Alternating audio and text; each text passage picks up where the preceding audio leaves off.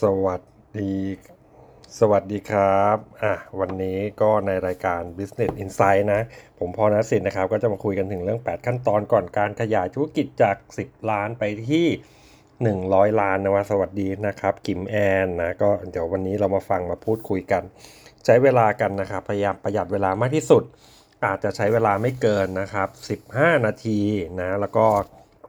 รวมถึงนะครับคำถามคำตอบนะถ้าเกิดว่าใครว่างนะไม่ได้เดินทางในขณะที่ไปทำงานนะครับแล้วก็สามารถที่จะพูดคุยกันได้ขับรถอยู่นะครับไม่ได้อยู่ในเขาเรียกอะไรนะขนส่งมวลชนนะครับก็เดี๋ยวเรามาพูดคุยกันนะวันนี้ตอนช่วงเช้านะก่อนจะเปิดไมค์ก็จะเป็นการอัดพอดแคสต์ไปด้วยในตัวนะครับผมพรณสิทธิ์นะครับปัจจุบันก็ทำเป็นที่ปรึกษาทางด้านธุรกิจนะครับแล้วก็ทำเทรนนิ่งด้วยเช่นเดียวกันนะวันนี้จะมาคุยกันถึงเรื่อง8ขั้นตอนนะสู่ยอดขาย100ล้านนะครับแต่ก่อนที่จะไปถึง8ขั้นตอนนี้นะครับผมอยากจะบอกว่าอะไรคือสิ่งที่คนที่ทำธุรกิจนะครับไม่ว่าไซส์เล็กไซส์ใหญ่เนี่ยเคยผิดพลาดกันมาก่อนนะครับก็จะมี3อย่างนี้ซึ่งเป็นเหมือนกับ common mistake นะเป็นความผิดพลาดที่เกิดได้โดยทั่วไปผมเองก็เคยทำมาแล้วด้วยเช่นเดียวกันนะครับเพราะฉะนั้น3ข้อผิดพลาดแรกนะเดี๋ยวเรามาลองฟังกันนะครับใครเข้ามาทีหลังก็ไม่เป็นไรนะตอนนี้ผมก็มีความตั้งใจนะครับจะจัดรายการตอนเช้านี่แหละ 7 โมงเช้าเป็นประจำนะครับเพราะว่าก่อนหน้านี้เนี่ยก็ลองผิดลองถูกนะครับจัดสายบ้างนะครับจัดบ่ายบ้างจัดกลางคืนบ้างจัดถึง 1:00 น 2:00 นก็มีบ้างนะครับแล้วก็ปัจจุบันเนี่ยจะทำให้เป็นเวลาอยู่ที่7โมงเช้านะครับโดยที่ผมเนี่ยจะเลือกหยิบหัวข้อที่เกี่ยวข้องกับการทำธุรกิจเนี่ยเอามาเล่านะหยิบพวก case study นะกรณีศึกษาต่างๆเนี่ยหยิบมาเล่าให้ฟังนะครับเพื่อให้เอาเป็นประโยชน์กับการทำธุรกิจนะครับทีนี้3ข้อแรกมีอะไรบ้างนะครับความผิดพลาด3ข้อแรกเนี่ยเท่าที่ผมเจอมานะครับก็คือ1เนี่ยคนมักจะเริ่มต้นจากตัวสินค้าซึ่งเป็นข้อผิดพลาดที่ใหญ่หลวงมากที่สุดนะครับหลายคนอาจจะคิดบอกว่าก็เริ่มต้นทำธุรกิจเนี่ยเราก็ต้องหาก่อนไหมว่าเราจะขายอะไรผมก็บอกว่ามันหาก่อนได้ว่าเราจะขายอะไรซึ่งผมเองเนี่ยก็เคยผ่านจุดนี้มาก่อนนะครับตอนที่อายุประมาณ 25-26 เนี่ยทุกๆศุกร์เสาร์นะผมกับเพื่อนก็จะมีการกงเหล้ากันนะก็ออกไปเจอเพื่อนแล้วก็นั่งถามกันว่าอาทิตย์ที่ผ่านมาไปเจออะไรมาบ้างมีโอกาสทำธุรกิจอะไรบ้างเราก็คิดเหมือนกันว่าเราจะทำอะไรดีเพราะฉะนั้นการที่โดยธรรมชาติแล้วเราจะเริ่มต้นธุรกิจเนี่ยแล้วเราบอกจะขายอะไรหรือว่าจะทำอะไรขายเนี่ยเป็นเรื่องปกตินะครับทีนี้ถ้าใครไม่เคยมีประสบการณ์มาก่อนเนี่ยเริ่มแบบนี้ก็ต้องถือว่าเป็นเรื่องธรรมดาเป็นความผิดพลาดที่ผู้ประกอบการทุกคนเนี่ยน่าจะเคยผ่านมานะครับทีนี้ถ้าจะทำให้ถูกต้องเนี่ยนะครับมันควรจะต้องหลีกเลี่ยงความผิดพลาดได้อย่างไรนะครับ3สเต็ปง่ายๆนะครับอันที่1ก็คือหาปัญหาก่อนนะครับข้อที่1เนี่ยหาปัญหาคืออะไรครับหาปัญหาคือไม่ใช่หาสินค้าหาปัญหาก็คือว่าตอนนี้มันมีอะไรที่กลุ่มเป้าหมายกลุ่มผู้บริโภคหรือกลุ่มคนที่เรารู้จักกลุ่มคนที่เราเนี่ยรู้สึกอยากจะแก้ปัญหาให้เนี่ยเรารู้จักเขาเป็นอย่างดีแล้วเขาเกิดปัญหาขึ้นมานะครับยกตัวอย่างง่ายๆนะยกตัวอย่างง่ายๆอย่างเช่นเวลาที่เรารอหน้าร้านอาหารนะครับที่ขายดีช่วงเวลาวันศุกร์เสาร์อาทิตย์ใช่ไหมเราต้องไปต่อคิวไม่ว่าจะเป็นร้าน MK บาร์บีคิวพลาซ่าจุ่มแซ่บพัดนะฮะฟูจิอะไรร้านอาหารพวกนี้ผมไม่ได้ค่าสปอนเซอร์นะครับแต่ว่าเราก็จะเจอปัญหาว่าไปรอคิวแล้วเนี่ยทำไมมันไม่มีการที่แบบสามารถจองคิวได้แล้วก็เราก็ไปเดินทำอย่างอื่นได้ไม่ต้องมานั่งเฝ้าหน้าร้านบางคิวบางร้านเนี่ยอย่างร้านบาร์บีคิวพลาซ่าเนี่ยผมรอเป็นประจำนะครับก็ต้องรอ20คิว30คิวสมัยก่อนนะครับสัก5ปีที่แล้ว10ปีที่แล้วเนี่ยมันไม่มีเครื่องมือมาไม่มีเครื่องมือเครื่องไม้มาช่วยนะอย่างที่1เลยเนี่ยก็คือปัญหาก็คือว่าต้องนั่งรอคิวต้องไปเอาคิวปัญหาข้อที่2ก็คือพอเอาคิวเสร็จแล้วนะไปไหนไม่ได้เพราะว่าต้องรอเรียกนะครับรอเรียกเพราะถ้าเกิดไม่รอเรียกเนี่ยก็อาจจะพลาดคิวไปแล้วเนี่ยก็อาจจะชิบหายไปได้เลยนะครับมันก็เลยมีคนที่ทำพวกระบบคิวขึ้นมานะครับระบบ QQ คืออะไรระบบ QQ เนี่ยก็คือเป็นการกดปุ่มรอคิวนะครับเสร็จแล้วเนี่ยนะก็เวลาใกล้จะถึงนะครับเวลาคิวจะใกล้จะถึงตัวเองเนี่ยก็มีการส่ง SMS มาเตือนนะครับเพื่อที่จะบอกว่าตอนนี้เนี่ยถึงคิวของเราแล้วเพราะนั้น เราเห็นไหมครับอย่างกรณีศึกษาที่ผมเล่าให้ฟังเนี่ยเราไม่ได้เริ่มต้นที่ตัวสินค้าแต่เราเริ่มต้นที่ปัญหานะครับที่คนทั่วไปไม่ได้สังเกตเห็นว่าเป็นปัญหาแล้วถ้าเกิดเราสามารถแก้ไขปัญหาที่คนทั่วไปไม่เห็นว่ามันเป็นปัญหาอยู่ตรงหน้าเนี่ยเราก็สามารถที่จะทำเงินมันได้นะครับนี่คือสิ่งที่เราสามารถหลีกเลี่ยงข้อผิดพลาดแรกได้นะครับสวัสดีตอนเช้าครับอาจารย์ A สวัสดีครับสวัสดีครับพี่ปอสวัสดีครับสวัสดีคุณโซอี้นะครับมาแจมกันตอนเช้านะสวัสดีจ้าอาจจะผิดธรรมเนียมของพวกเราไปนิดนึงนะเพราะพวกเราเป็นสายดึกนะครับแต่ว่าเช้าวันนี้ก็ตั้งใจจะบันทึกเสียงนะครับใส่ลงพอดแคสต์ด้วยนะแล้วก็ให้ความรู้ไปด้วยนะใช้เวลาไม่เกินครึ่งชั่วโมงนะครับแล้วก็จะมีถามตอบบ้างนะครับก็เดี๋ยวเราไปต่อข้อที่2นะข้อแรกเมื่อกี้เราคุยกันแล้วนะครับว่าข้อผิดพลาดที่เรามักจะเริ่มต้นก็คือเริ่มต้นที่ตัวสินค้าไม่ใช่เริ่มต้นที่ตัวปัญหาของลูกค้านะครับข้อที่2นะครับหลายคนเนี่ยพอเริ่มต้นที่สินค้าแล้วไม่ได้เริ่มต้นที่ตัวปัญหานะข้อที่2เนี่ยคือเราเนี่ยด่วนตัดสินใจนะครับลงทุนเราอาจจะไปเรียนมาใช่ไหมบอกเฮ้ยทำทั้งที่กลัวนะครับหรือคนสำเร็จบอกทำแม่งไปเถอะทดลองลองผิดลองถูกนะครับหลายๆคนเนี่ยมักจะบอกแบบนี้แต่ผมเอาบอกจริงๆว่ามันมีวิธีแก้ไขปัญหาอยู่นะครับข้อที่2นั่นก็คือการทำ proven concept นะ concept แปลว่าแนวคิดนะ proven แปลว่าการที่เราเนี่ยจะต้องพิสูจน์ก่อนนะว่าความคิดของเราเนี่ยได้รับการยอมรับจากกลุ่มผู้บริโภคหรือไม่นะวิธีการทดสอบ proven concept ง่ายๆนะครับอย่างผมทำเป็นประจำนะครับถ้าใครเคยไปสัมมนาที่ผมสอนเนี่ยก็จะรู้เลยว่าผมทำ proven concept ตลอดเวลานะครับหลังจากที่เจ๊งไม่เป็นท่ามาครั้งแรกในชีวิตในการทำธุรกิจนะครับ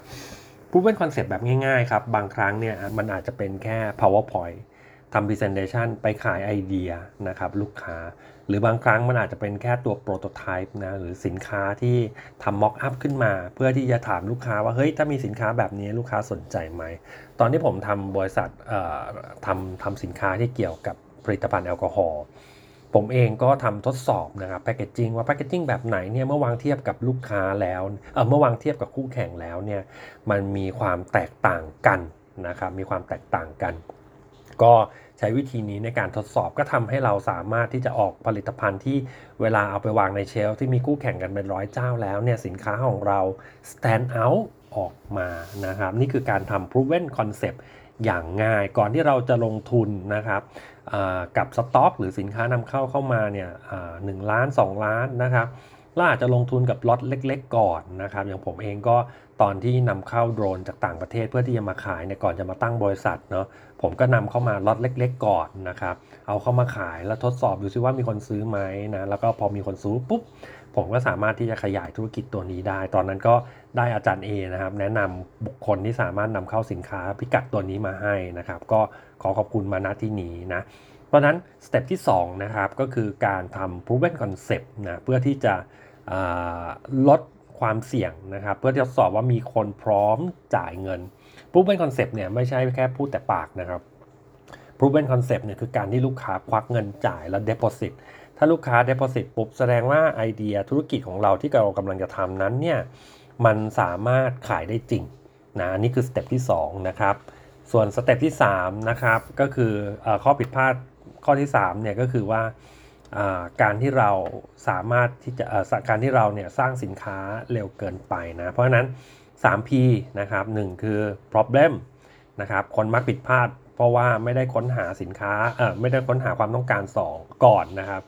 อันที่2ก็คือ proven concept คนมักจะผิดพลาดนะครับก่อนที่จะถึง10ล้านแรกเนี่ยมักผิดพลาดจากการที่ไม่ได้ทดสอบไอเดียของเราว่ามันสามารถขายได้ไหมนะมีขนาดตลาดเพียงพอหรือเปล่าแล้วการที่3เนี่ยก็คือสร้างสินค้าที่ลูกค้าไม่ต้องการนะครับเพราะฉะนั้นถ้าใครก็แล้วแต่สามารถแก้ไขปัญหา3ข้อนี้ได้ตอนนี้ก็บอกได้เลยว่าโอกาสที่คุณจะทำธุรกิจและมียอดขาย10ล้านต่อปีเนี่ยเป็นเรื่องง่ายๆเลยทีเดียวแต่วันนี้นะครับที่เราจะมาพูดกันนะ8ขั้นตอนก่อนที่จะถึงยอดขาย100ล้านถ้าเราแก้ไขปัญหาพื้นฐานพวกนี้ไปแล้วเนี่ยโดยธรรมชาตินะเราจะไปถึงยอดขาย10ล้านสบายๆนะครับแน่นอนละมันจะต้องทำเว็บไซต์แน่นอนละว่ามันจะต้องยิงแอดแน่นอนละว่าอาจจะต้องเรียนความรู้ทางด้านการตลาดเรื่องอื่นแต่ว่า3อย่างนี้นะเป็นเรื่องที่พื้นฐานมากที่สุด ทีนี้เดี๋ยวเรามาคุยกันนะครับว่าอะไรคือ8ขั้นตอนนะครับที่สามารถทำธุรกิจของเราเนี่ยไปให้ถึง 100 ล้านได้นะครับก็จะมีอยู่8อย่างด้วยกันถ้าเกิดว่าใครพร้อมจดก็อยากให้จดเอาไว้ถ้าใครไม่พร้อมจดนะครับก็เดี๋ยวผมจะรีแคปให้ฟังเป็นช่วงๆแล้วก็สามารถเข้าไปฟังเป็นพอดแคสต์ย้อนหลังได้นะครับในช่อง YouTube ของผมด้วยเช่นเดียวกันนะครับผมเองก็ทำ YouTube มาช่วงสักประมาณ100กว่าคลิปแล้วนะครับในช่องที่มีชื่อว่าพอณัฐสิทธิ์นะครับพอณัฐสิทธิ์เหมือนชื่อผมเนี่ยแหละนะครับใน Clubhouse นะครับเพราะฉะนั้น8สเต็ปนะเดี๋ยวผมรัวไปเลยนะครับสเต็ปแรกนะครับหลังจากที่มี product แล้วนะครับเราจำเป็นจะต้องทำให้เกิด referral นะครับ referral คืออะไร referral ก็คือการที่ลูกค้าใช้แล้วมีความสุขใช้แล้วมีความรู้สึกว่าใช้ดีหลายคนอาจจะบอกเฮ้ยก็ทำเซอร์เวย์สิทำ customer satisfaction survey ผมก็บอกอันนั้นมัน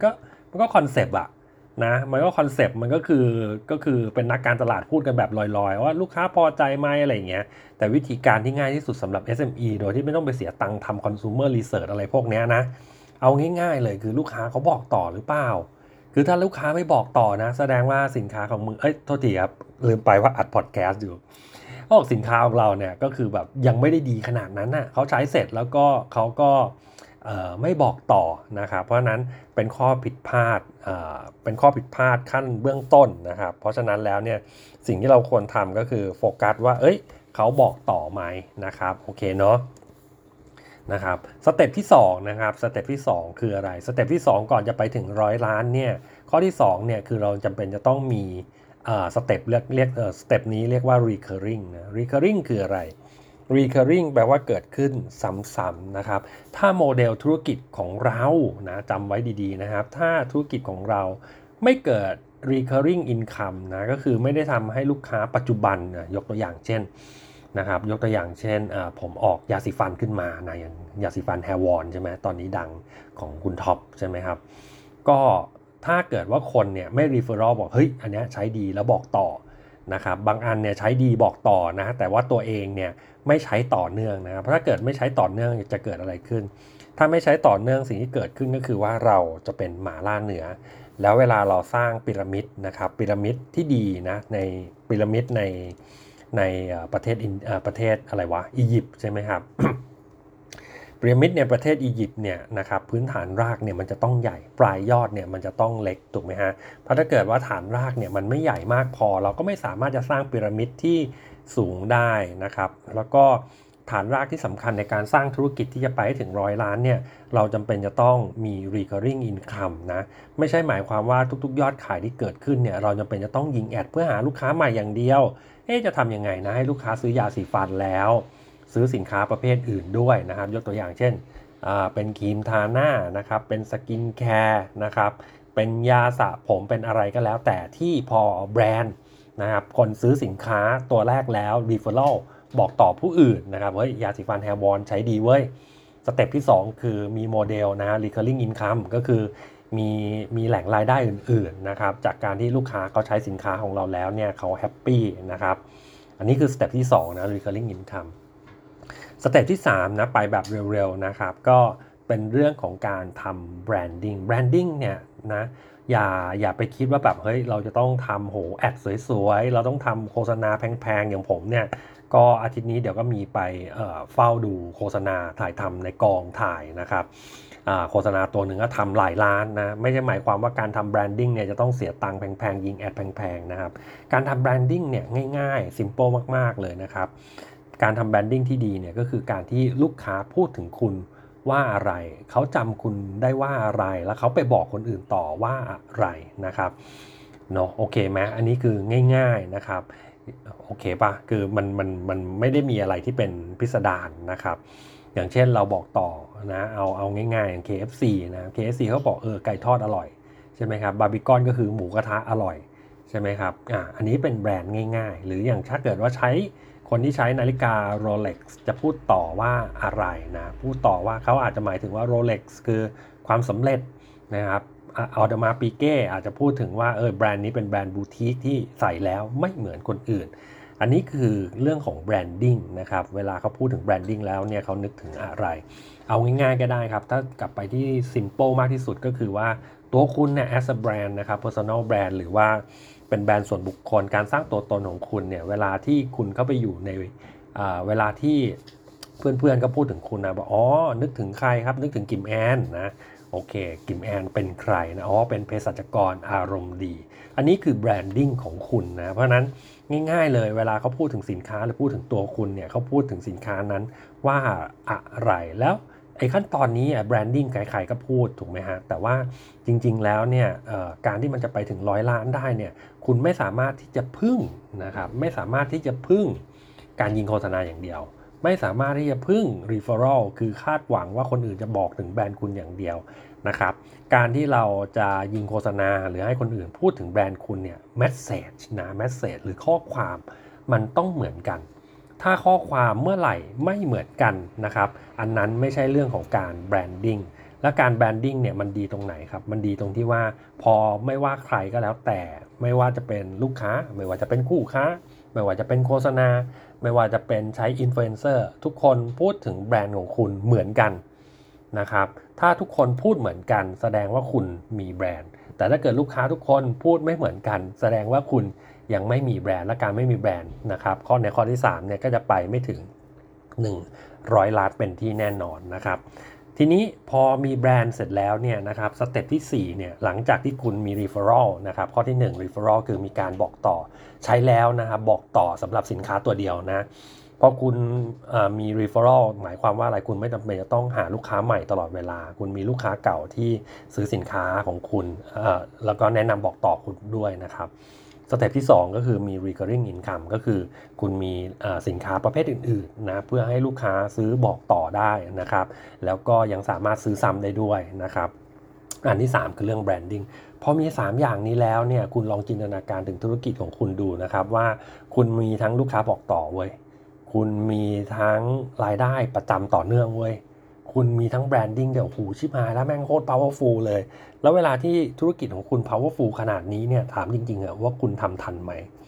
ทำไม่ทันนะผมผ่าน3สเต็ปนี้มาแล้วนะหูลูกค้าบอกต่อนะมีรายได้ต่อเนื่องมี branding ด้วยมีคนรู้จักหลักสูตรของเรานะครับโอ้โหดีมากเลยแต่ตอนนั้นนี่มีความชิบหายเกิดขึ้นเลยก็คือว่าทำไม่ทันพอเราจะไปถึง100ล้านนะครับเราจำเป็นจะต้องมีการสร้างทีมของผมเนี่ยไม่ได้หมายความว่ามีแอดมิน1คนมีกราฟิก1คนมีดีไซเนอร์1คนโปรแกรมเมอร์1คนไม่ใช่แบบนี้นะทีมที่ว่านี้นะครับมันถูกสร้างขึ้นอะไรมันถูกสร้างขึ้นมาเพื่อที่จะทำงานทดแทนคุณในอนาคตนะครับเพราะนั้นแล้วเนี่ยการที่จะไปถึง100ล้านได้ถ้าไม่มีทีมที่ทำงานแทนคุณได้นะคุณก็จะไม่สามารถไปถึงได้นะอันนี้พูดถึงบริษัทเดียวนะครับไม่นับกับที่มีหลายๆบริษัทรวมกันนะครับเป็นบริษัทเล็กๆ10ล้าน10ล้าน10ล้านอย่างนี้รวมกันไม่นับนะครับนับว่าถ้าเกิดว่า1บริษัทแล้วเนี่ยคุณจะต้องมีทีมนะแล้วทีมที่ว่าเนี่ยคุณก็ต้องบอกอย่างนี้การที่ผ่าน3สเต็ปแรกมาแล้วเนี่ยมันใช้ตัวเองได้นะครับแต่พอสร้างทีมปุ๊บเนี่ยสิ่งที่ต้องทำมากๆเลยในการสร้างทีมก็คือทำใจนะครับทำใจคืออะไรทำใจก็คือว่าทำใจไว้เลยว่าทีมแม่งจะทำชิบหายนะทำใจไว้เลยว่าทีมมันจะทำได้ไม่ถูกใจเราทำใจไว้เลยว่าทีมเนี่ยนะพอมันทำเสร็จแล้วนะชอบไม่ชอบเดี๋ยวมันก็จะลาออกมันจะเปลี่ยนไปเรื่อยๆนะครับมี SME จำนวนมากเลยอ่ะไม่สามารถผ่านขั้นตอนนี้ได้ขั้นตอนนี้มันเป็นเหมือนกับป่าดงดิบเว้ยที่ SME เจ้าเล็กๆเนี่ยมักจะไม่กล้าเดินทางผ่านนะครับทุกคนก็จะบอกว่าโอ๊ยสอนไปทำไมสอนไปแล้วเด็กเดี๋ยวนี้มันก็ลาออกจะสอนไปทำไมเด็กเดี๋ยวนี้มันก็ออกไปทำธุรกิจของตัวเองสอนไปทำไมสอนไปแล้วแม่งก็ไม่จำเป็นต้นทุนบริษัทนะครับผมก็จะบอกว่าใช่ไอ้ความคิดเหล่านี้แม่งไม่ใช่เรื่องแปลกเว้ยมันเป็นเรื่องปกติทำใจมันไว้ตั้งแต่วันแรกนะผมเองก็ทำใจแล้วก็บอกเด็กไว้เลยใครอยู่กับผมเกิน3ปีถือว่ามันเกินexpectation ของผมนะบางคนอาจจะบอกโอ้พี่พอมึงคาดหวังเกินไปไว้3ปีแต่ปรากฏว่าเฉลี่ยทีมของผมนะอยู่ด้วยกันกับผมเนี่ยมากกว่า3ปีนะครับเพราะนั้นทีมงานนะครับให้ทำใจไว้เลยว่า1เขาจะลาออกถามว่าต้องทำใจขนาดไหนลาออก1ปีนะครับ2นะครับเราต้องเซตบัดเจ็ตเอาไว้เลยในการทำเทรนนิ่งเขาของผมเนี่ยใครเข้ามาใหม่ปีแรกเนี่ยจะต้องเรียนสัมมนา5ตัวนะครับก็จะเป็นสัมมนาที่ตัวผมเองไปเรียนมาเหมือนกันนะครับเรียนเสร็จแล้วเนี่ยก็มีความชอบนะครับแล้วก็รู้สึกการปลดล็อกแล้วก็คิดว่ามันเป็นฟันดาเมนทัลเป็นคอร์แวลูของบริษัทนะเพราะนั้น ในการสร้างทีมเนี่ยเราจะเป็นจะต้องมีค่านิยมหลักก่อนนะว่าค่านิยมหลักของเราคืออะไรนะของผมอันที่1นะก็คือมีความกตัญญูนะครับ2คือมีการเรียนรู้ตลอดเวลานะครับ3ก็คือการเล่นเหนือเส้นนะครับก็คือการไม่บ่นไม่โทษไม่ด่าคนอื่นอันนี้คือเป็นค่านิยมพื้นฐานนะครับถ้าเกิดว่าใครเข้ามาในทีมแล้วเนี่ยแล้ว core value ไม่ตรงกันนะจะเป็นเหมือนกับเขาเรียกว่าเป็นเม็ดเลือดขาวนะเอาไว้ขับคนที่ไม่ใช่ออกไปจากทีมนะครับเพราะนั้นข้อที่4นะก่อนจะถึง100 ล้านนะเราจะเป็นต้องสร้างทีมที่ทำงานแทนเราได้นะครับอันนี้ก็เป็น key step หลักๆนะครับตอนนี้สรุปนะครับ8ขั้นตอนสู่100 ล้านนะครับข้อที่1คือ referral นะครับการบอกลูกค้าที่ใช้แล้วบอกต่ออันที่2นะครับคือ recurring income โมเดลธุรกิจของเราสามารถที่จะสร้างรายได้อย่างต่อเนื่องนะครับถ้าธุรกิจไหนไม่สร้างรายได้แบบต่อเนื่องเวลาเกิดการสะอึกทางธุรกิจปุ๊บนะครับรายได้จะหายไปข้อที่3คือ branding นะครับแล้วก็ข้อที่4ก็คือสร้างทีมที่ทำงานแทนคุณได้อันนี้คือ4ข้อแรกนะครับทีนี้เรายังเหลืออีก4ข้อถัดไปตอนนี้เราใช้เวลามาประมาณ21นาทีนะน่าจะจบลงภายใน 7:30 น.นะครับแล้วหลังจากนั้นเดี๋ยวจะเปิดสายสนทนากันนะครับว่าใครผ่านถึงจุดไหนอะไรยังไงบ้างมาคุยกันแชร์กันนะครับข้อที่5นะครับหลังจากที่มีทีมงานแล้วนะครับสิ่งที่เราจำเป็นจะต้องทำเนี่ยตอนนี้คุณลองดูนะลูกค้าก็เยอะลูกค้าบอกต่อก็เยอะมีสินค้าเริ่มมีหลายตัวแล้วแถมมีแบรนดิ้งนะครับดึงดูดให้ลูกค้าวิ่งเข้ามาเองได้ด้วยนะครับทุกคนพูดถึงเราเป็นเสียงเดียวกันว่าแบรนด์ของเราเป็นตัวแทนของอะไรข้อที่5นะครับข้อที่4คือเรามีทีมงานทำแล้วด้วยข้อที่5เนี่ยนะครับก็คือการทำCRM นะการทำ Customer Relationship Management สมัยก่อนเนี่ยผมมีโอกาสได้อยู่บริษัทที่เป็น FMCG นะ Consumer Product นะครับก็ทำสินค้า FMCG เสร็จปุ๊บเนี่ยเจ้านายให้ทำ CRM ครับเราก็ไม่เข้าใจว่าแบบเฮ้ยจะทำ CRM ทำไมวะ Marketing ต้องทำด้วยเหรอวะก็กูก็ขายของอยู่ในห้างอยู่แล้วอะนะ Big C Tesco สมัยก่อนมี Carrefour ขายของเข้าโรงแรมอะไรพวกเนี้ยนะเฮ้ยมันต้องมี CRM ด้วยวะกูจะไปเก็บรายชื่อคนกินเหล้าขวดนึงแล้วจะไปเก็บทำไมสมัยก่อนคือเราก็คิดว่า CRM เป็นเรื่องของฝ่ายขายนะจะมาให้การตลาดมันเป็นให้แบรนด์แมเนเจอร์ทำไมวะสินค้าของเรามันไม่ต้องทำแบบนั้นก็ฝ่ายขายทำไปสิอะไรเงี้ยก็บันทึกไปสิเฮียคนนี้เดือนนี้ซื้อสินค้าสต็อกไปกี่ล้านใช่ไหมครับร้านเหล้าร้านไหนเขาซื้ออะไรไปบ้างเป็นหน้าที่เป็นหน้าที่ฝ่ายขายนะผมก็ไม่เข้าใจไม่เก็ตจนตอนหลังเนี่ยมาเก็ตนะครับมาเข้าใจแบบเข้าใจจริงๆก็คือตอนทำธุรกิจของตัวเองเพิ่งจะเข้าใจว่าเฮ้ย CRM ที่แท้จริงมันคืออะไรนะเพราะนั้น CRM ที่แท้จริงนะครับก็คือการที่เราเก็บรายชื่อขั้นตอนแรกนะเก็บรายชื่อลูกค้านะครับชื่อเบอร์โทรอีเมลนะครับถามว่าทำไมจะต้องมีชื่อเบอร์โทรอีเมลก่อนนะการที่มีชื่อเบอร์โทรอีเมลหรือว่ามีหมายเลขสมาชิกนะครับอันนี้เนี่ยเราจะเป็นการขั้นพื้นฐานที่เราเรียกว่า identification นะครับก็คือการระบุตัวตนได้ว่าลูกค้าเราเป็นใครนะอย่างหลายคนเนี่ยอาจจะบอกเฮ้ยพี่พอแม่งเก่าไปแล้วเฮียจะมานั่งเก็บรายชื่อทีละคนอะไรเงี้ยทำไมไม่ดู data ไม่ดู dashboard ที่มันมีใน Facebook ว่าหรือว่าไปดูที่มันเป็น social listening ที่เขามี tool แล้วว่าเขาทำพฤติกรรมอะไรจะมานั่งทำแบบอะไรวะแบบเก่าโบราณเก็บรายชื่อทีละคนมันจะทันกินเหรอพี่อะไรอย่างเงี้ย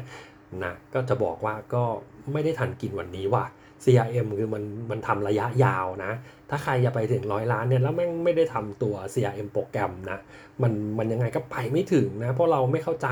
พฤติกรรมของลูกค้าในวันฟังดีๆเนาะในวันแรกๆที่เราทำธุรกิจเนี่ยเราเนี่ยสัมผัสกับลูกค้าถูกไหมเรานี่คือหมายถึงเจ้าของนะหรือว่าเป็นโคฟาวเดอร์หรือว่าเป็นทีม 4-5 คนแรกนะครับไอ้ 4-5 คนแรกเนี่ยมันปะทะกับลูกค้าเจอกับลูกค้าตลอดเวลาชงเองเสิร์ฟเองทำเองกินเองใช่ไหมฮะก็เราจะเข้าใจพฤติกรรมของลูกค้าว่ะแต่พอเวลาเรามีแบรนดิ้งมีการขยายสาขาหรือว่ามีทีมงานเพิ่มมากยิ่งขึ้นน่ะไอ้3คนแรก4คนแรกที่มันเป็นโคฟาวดิ้งทีมเนี่ยมันไม่อยู่แล้วนะมันกลายเป็นหัวหน้าทีมเพราะฉะนั้นแล้วเนี่ยการทำ CRM เนี่ยมันเป็น1ในกุศโลบายนะครับในการทำความเข้าใจลูกค้าหลังจาก identification หรือระบุตัวตนลูกค้าแล้วเนี่ยสิ่งที่เราอยากรู้จริงๆคือพฤติกรรมว่าลูกค้ามีพฤติกรรมอะไรบ้างนะอย่างหลายบริษัทเนี่ยสิ่งหนึ่งที่ผมชอบมากเลยนะครับก็คือตัวโปรแกรมของCentral นะครับที่เขามีโปรแกรม The One นะถ้าผมจำชื่อไม่ผิดนะครับก็ตัวผมเองก็เป็นคนที่ซื้อสินค้านะในท็อปซูเปอร์มาร์เก็ตนะ ท็อปปะวะเซนทรัลอีสต์วิวนะจำไม่ได้ช่างแม่งไม่รู้โปรแกรมหาอะไรแต่เอาเป็นว่าเป็นซูเปอร์มาร์เก็ตที่ผมใช้เป็นประกับเป็นประจำละกันนะเขาก็จะมีการบันทึกเอาไว้นะว่าผมใช้อะไรไปบ้างแล้วก็เก็บได้แต้มได้สะสมคะแนนพอสะสมคะแนนเสร็จปั๊บก็จะมีโปรโมชั่นพุชเข้ามาตลอดเวลานะครับหรือถ้าเอาให้เห็นภาพใกล้ตัวเองมากขึ้นนะก็พวกโปรแกรมของแอปพลิเคชันของ Lazada Shopee ใช่ไหมที่พอเราซื้อสินค้าไปแล้วเขาก็จะมีโปรโมชั่นในหมวดสินค้าที่ใกล้เคียงเข้ามาเพราะว่าเขาทำอะไรครับเขาทำ CRM นะก็คือทำเก็บ Data แล้วก็บอกลูกค้าคนนี้ชอบเรื่องนี้นะครับลองส่งโปรโมชั่นไปหามันซินะกลางเดือนซื้อไหมปลายเดือนซื้อไหมนะครับนี่คือการทำ CRM นะเป็นการทดสอบนะครับข้อที่6นะครับข้อที่6เนี่ยหลังจากที่เราทำ CRM แล้วเนี่ยเราก็จะเก็บแพทเทิร์นของลูกค้าได้นะแล้วก็พอเราเก็บแพทเทิร์นของลูกค้าได้ในช่องทางที่เราค้าขายปุ๊บเนี่ยข้อที่6ก็คือการทำ distribution channel นะก็คือการกระจายสินค้าไปยังพื้นที่แหล่งใหม่ๆนะต้องบอกว่าพ่อค้าแม่ค้าออนไลน์ในปัจจุบันนะใครที่เพิ่งเริ่มต้นและยังไม่ถึงตัวเลขแบบ30ล้าน40ล้านเนี่ยก็ส่วนใหญ่แล้วมักจะใช้ช่องทางออนไลน์เนี่ยเป็นหลักนะครับบางคนอาจจะโต100ล้านโดยการใช้ Facebook อย่างเดียวเลยบางคนอาจจะโต100ล้านจากการใช้ IG อย่างเดียวเลยแต่บอกว่าเคสกรณีแบบนี้มันมีน้อยนะครับเอาจากที่ผ่านตาผมละกันทั้งมาจากเทรนนิ่งมาเรียนกับผมมาให้ผมเป็นที่ปรึกษาว่าอะไรก็แล้วแต่ละกันหรือเพื่อนๆของผมนะเท่าที่เห็นนะคือเขาจะไม่พึ่งช่องทางออนไลน์เพียงอย่างเดียวถ้าเป็นภาษาสักพูดกันสัก 7-8 ปีที่แล้วเราเรียก O2O นะหรือ Omnichannel ก็คือเราทำทุกช่องทางเอามา merge กันนะครับขายบน Facebook ขายบน Lazada ขายบน Shopee ขายบนเว็บไซต์ e-commerce นะครับเซ็นทรัลออนไลน์อะไรก็ว่าไปนะครับแล้วก็รวมไปจนถึงขายใน Modern Trade ขายในพวกร้าน Specialty Store อย่างเช่นพวกร้านใบเมี่ยงร้านอาหารที่เป็น healthy อย่างเดียวนะนี่ก็ทำ distribution อย่างผมก็เริ่มเห็นนะครับมีนมนะครับมีนมที่กินแล้วสมองดีจำไม่ได้ยี่ห้ออะไรนะครับเขาก็มาขายในร้านอาหารด้วยเช่นเดียวกันนะเพราะฉะนั้นถ้าเราอยากจะโตไปถึง100ล้านนะครับเราจำเป็นจะต้องทำ Omni Channel ก็คือให้มองหาเพิ่มมากยิ่งขึ้นนะครับใครที่พึ่งพาอยู่ช่องทางใดช่องทางหนึ่งก็มีความชิบหายได้เลยตัวผมเองเนี่ยก็ทำเอเจนซี่ด้วยเนาะก็ผมไปพิชงานบริษัทหนึ่งแล้วกันเป็นผลิตภัณฑ์เครื่องใช้ของผู้หญิงนะเกี่ยวกับผมนะครับแล้วก็ช่วงก่อนที่จะเจอโควิดเนี่ยผมไปเจอเขาก่อนโควิดประมาณสักเดือนพฤศจิกาปี2019มั้งก่อนโควิดเข้านะครับก็ไปพรีเซนต์นะครับปรากฏว่าเขามีบัดเจ็ตสำหรับการทำออนไลน์มาร์เก็ตติ้งเนี่ยแค่ปีละ1ล้านนะโหผมไปพีชตอนนั้นก็ขายงานไปประมาณสัก3ล้านเขาบอกโอ้ไม่มีบัดเจ็ตขนาดนั้นหรอกอะไรอย่างเงี้ยเราก็เลยแอบถามเขาว่าเฮ้ยพี่ยอดแล้วยอดขายคุยกับ MD ใช่ไหมยอดขายพี่ปีนึงเท่าไหร่วะอะไรเงี้ยเขาก็บอกประมาณ180ล้านน้องแล้วยอดขายออนไลน์ของพี่เป็นกี่เปอร์เซ็นต์ว่าโอ้โหน้อยมากขายใน Shopee Lazada อย่างเงี้ยปีนึงได้สักประมาณล้านนึงอะไรเงี้ยผมบอกโอ้โหพี่มันน้อยไปนะแล้วก็มันถ้าอยากจะโตบนออนไลน์มันต้องโฟกัสมากกว่านี้แต่ผมเข้าใจเลยนะลองคิดดูว่ายอดขายออนไลน์ปีละล้านแล้วผมไปเสนอขายโปรเจกต์3ล้านอย่างเงี้ยหมาตัวไหนมันจะซื้อเป็นผมก็ไม่ซื้อถูกไหมถ้าเกิดว่าเทียบกันแบบ Apple to Apple อ่ะนะครับแต่ว่าตอนนั้นเนี่ยสิ่งที่ผมเห็นเนี่ยก็คือมีความอันตรายแล้วเพราะว่ายอดขายประมาณสัก 70% เว้ยที่พีคเลยก็คือมาจากห้างมาจากเดอะมอลล์มาจากเซ็นทรัลคือมีบูธอยู่ในมีช็อปอยู่ในเดอะมอลล์เซ็นทรัลยอดขายเนี่ยนะครับเยอะมาก 60-70% แล้วก็มี จากช่องทางอื่นอีกนิดๆหน่อยๆนะครับอย่างพวกModern Trade นะครับ ปรากฏว่าหลังจากที่โควิดเข้านะพอช่วงประมาณเดือนสักปี2020นะเกิดความชิบหายเลยครับเพราะว่าห้างปิดนะตอนนั้นถ้าพวกเราจำได้มีการล็อกดาวน์กันแล้วห้างปิดกันไปหลายเดือนโอ้โหไม่อยากจะเซดเลยนะครับในฐานะที่เป็น managing director เนี่ยนะแล้วแทงหวยผิดนะครับพึ่งพารายได้ทางหลักนะครับอยู่ในห้างอย่างเดียวเนี่ยโอ้โหผมว่าตอนหลังนี่ผมยังไม่รู้เลยนะว่ากลับไปแล้วเนี่ยจะเป็นยังไงนะเดี๋ยวจะลองกลับไปเซฮัลโหลดูนะครับว่าการขยายช่องทางเนี่ยมีการเปลี่ยนแปลงไปมากน้อยแค่ไหนนะเพราะฉะนั้นว่าโดยสรุปนะข้อที่6ก็คือเรื่องของการทำ Omni Channel นะครับก็คือบาลานซ์พอร์ตของตัวเองอย่างตอนผมทำคอน sumer อย่างเงี้ยถ้ายอดขายที่มาจาก Modern Trade เริ่มเยอะผมก็จะต้องไปโตใน Traditional Trade นะครับแล้วถ้าเกิดว่าใน traditional trade หรือ open trade มากนะผมก็จำเป็นจะต้องเข้าโฮเลกาด้วย hotel restaurant and catering นะครับเพราะฉะนั้นผมก็จะบาลานซ์พอร์ตของผมด้วยเช่นเดียวกันนะครับก่อนการที่จะไปถึง100ล้าน ข้อที่7นะครับพูดถึง เราจะพูดถึง process นะครับเพราะว่าตอนนี้เนี่ยทีมก็เริ่มขยายแล้วเริ่มมีหลายช่องทางแล้วนะครับ process ในที่นี้นะบางคนอาจจะพูดว่ามันเป็น system หรือเปล่าครับพี่พอมันเป็นระบบหรือเปล่านะครับผมก็อะไรก็แล้วแต่เนี่ยที่มันทำแล้วมันมีขั้นตอน1 2 3 4นะครับผมเรียกมันเป็น process หมดส่วน process นี้เนี่ยจะทำด้วยคนหรือ process นี้จะทำด้วยคอมพิวเตอร์หรือ process นี้จะทำด้วยซอฟต์แวร์ AI whatsoever นะคะทั้งหมดทั้งมวลเนี่ยก็คือ process นะครับไม่ว่า process นั้นจะเป็น ISO certify อะไรก็ว่าไปมันคือกระบวนการนะครับเพราะว่าการที่เราเตรียมกระบวนการเอาไว้เพื่ออะไรเพื่อวันหนึ่งนะครับถ้าเกิดยอดขาย100ล้านเนี่ยจริงๆ100ล้านมันใช้คนแค่20คน30คนก็สามารถถึงได้แล้วนะครับถ้าเกิดมันเป็นธุรกิจขายสินค้านะถ้าเป็นธุรกิจบริการ20คนก็อาจจะยากนิดนึงนะครับก็ต้องมีโปรเซสเตรียมตัวเอาไว้นะครับเพื่อสอนคนอะไรครับสอนคนที่จะมาอยู่1ปีแล้วก็ลาออกสอนคนที่เขาเรียกว่าไม่ได้เหมาะกับคนไม่ได้เหมาะกับค่านิยมของคนในองค์กรนะครับแล้วก็เอาไว้สอนผู้บริหารในรุ่นถัดไปด้วยเช่นเดียวกันสอนทั้งพนักงานใหม่สอนทั้งผู้บริหารในรุ่นถัดไปด้วยเราไปสังเกตดีๆนะครับบริษัทใหญ่ๆนะครับไม่ว่าจะเป็น CP 7-Eleven นะก็มีปัญญาภิวัฒน์ใช่ไหมครับอย่างของA to Z นะครับเขาก็มีโรงเรียนสอนของเขาด้วยเหมือนกันอยู่ตรงถ้าจำไม่ผิดอยู่ตรง RCA นะครับแล้วก็มีบริษัทใหญ่ๆนะ S&P ผมก็เห็นด้วยเช่นเดียวกันผมไม่แน่ใจนะครับว่ามีบริษัทมีอันไหนที่แบบมีโรงเรียนทำกันเป็นกิจจลักษณะเลยบ้างนะครับก็สอนเรื่องกระบวนการพวกนี้แหละเข้าไปที่ร้านค้าทำอะไรสเต็ปที่1 2 3 4จะเบิกของต้องทำยังไงนะครับนี่คือข้อที่7นะครับส่วนข้อที่8ข้อสุดท้ายเนี่ยนะครับก็คือต้องแปลงตัวบริษัทนะครับให้กลายเป็นแพลตฟอร์มนะครับแปลงตัวบริษัทให้กลายเป็นแพลตฟอร์มคืออะไรก็คือแพลตฟอร์มเนี่ยหลายคนอาจจะคิดว่ามันเป็นเว็บไซต์ใช่ไหมครับก็สามารถเป็นเว็บไซต์ก็ได้แต่แพลตฟอร์มที่ว่าของผมเนี่ยคืออะไรครับคือการที่เราทำตัวของเราให้เป็นชานชาลาครับวันนี้เนี่ยถ้าเกิดว่าเราทำธุรกิจไปสักพักหนึ่งแล้วเราก็จะเคยได้ยินว่าเฮ้ยธุรกิจแบบไหนว่าเป็นธุรกิจกินรวบใช่ไหมธุรกิจกินรวบคืออะไรครับถ้านึกให้ออกเนี่ยก็จะนึกถึงสนามเครื่องบินสนามบินใช่ไหมจะนึกถึงสนามบินจะนึกถึงสายการบินจะนึกถึงครัวนะครับของสายการบินจะนึกถึงการประมูลที่ไปทำช้อปปิ้งนะครับในดิวตี้ฟรีคือถ้ากินรวบเนี่ยคือหมายความว่าอะไรกินรวบคือฉันทำหมดทุกอย่างเลยเว้ยไม่ว่าจะเป็นอาหารบนเครื่องบินไม่ว่าจะเป็นสายการบินฉันก็ทำไม่ว่าจะเป็นช้อปปิ้งภายในสายการภายในเขาเรียกอะไรนะ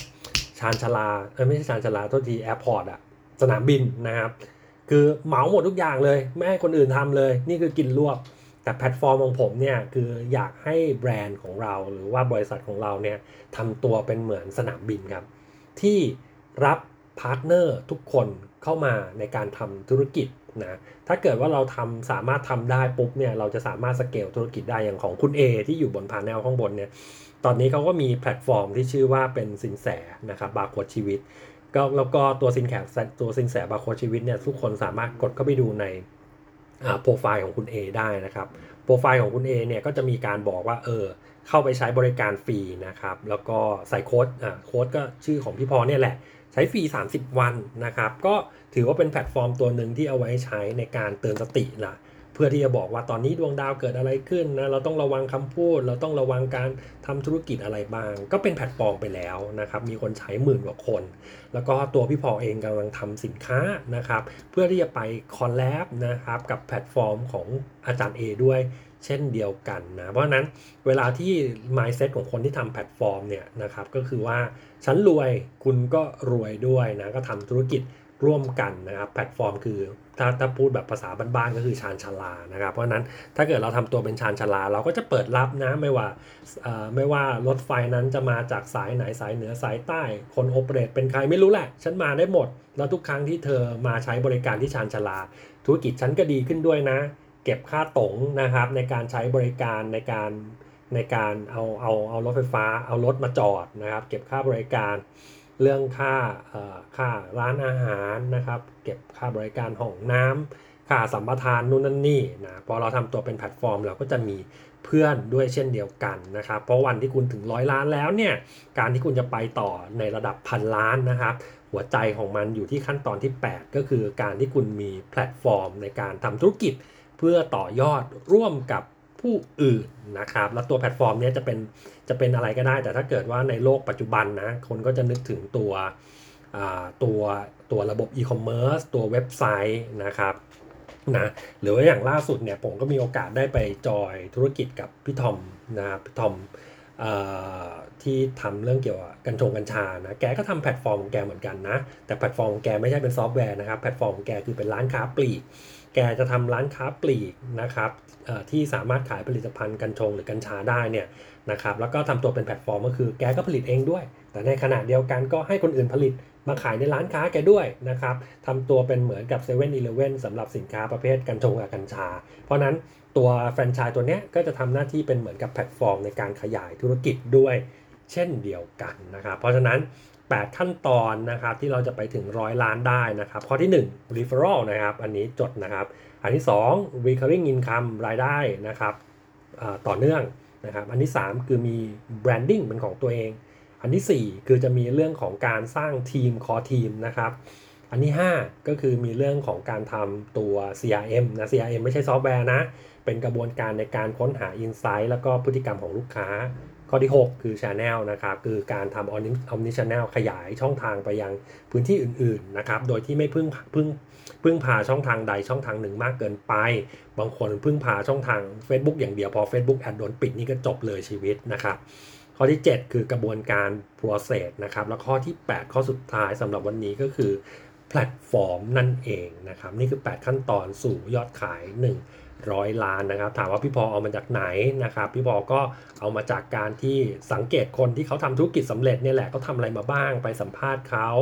นะครับแล้วก็มาจากการที่ตัวเองเนี่ยเอาหลักสูตรนะครับสอนเจ้าของธุรกิจนะจะ10ล้าน50ล้าน100ล้าน300ล้าน500ล้าน whatsoever คือเราสอนจนเราก็ไปเจอเองด้วยเช่นเดียวกันนะครับว่าเ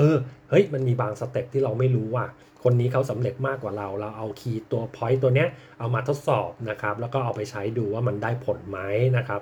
ทั้งตัวเองแล้วก็ทั้งลูกค้าด้วยเช่นเดียวกันนะก็อันนี้คือ8ขั้นตอนด้วยกันนะครับโอเคทีนี้เราใช้เวลาเกินไปสักประมาณ7นาทีมีเวลาประมาณสัก23นาทีในการพูดคุยกันนะไม่แน่ใจว่ามีใครสนใจอยากจะถามคำถามไหมช่วงเช้าๆแบบนี้บางคนอาจจะเดินทางในเขาเรียกว่าอะไรนะขนส่งสาธารณะอาจจะคุยไม่ได้นะครับก็ไม่เป็นไรนะเดี๋ยวเรามาพูดคุยกันบนพาแนลก่อนก็ได้สวัสดีครับคุณ A กับสวัสดีครับคุณโซอี้สวัสดีค่ะพี่พงษ์โซอี้เป็นยังไงบ้างเป็นไงบ้างครับทั้งสองท่านฟังไปแล้วทั้ง8ข้อมีตรงไหนเนี่ยที่เราทำได้ดีแล้วมีตรงไหนที่เราพลาดไปวะตรงนี้กูยังไม่ได้ทำอันนี้เรามาลองแลกเปลี่ยนกันเนาะตอนนี้เราเปลี่ยนโหมดละเมื่อเช้าก็คือตอนที่พูดไปเนี่ยก็บันทึกเป็นเหมือนกับพอดแคสต์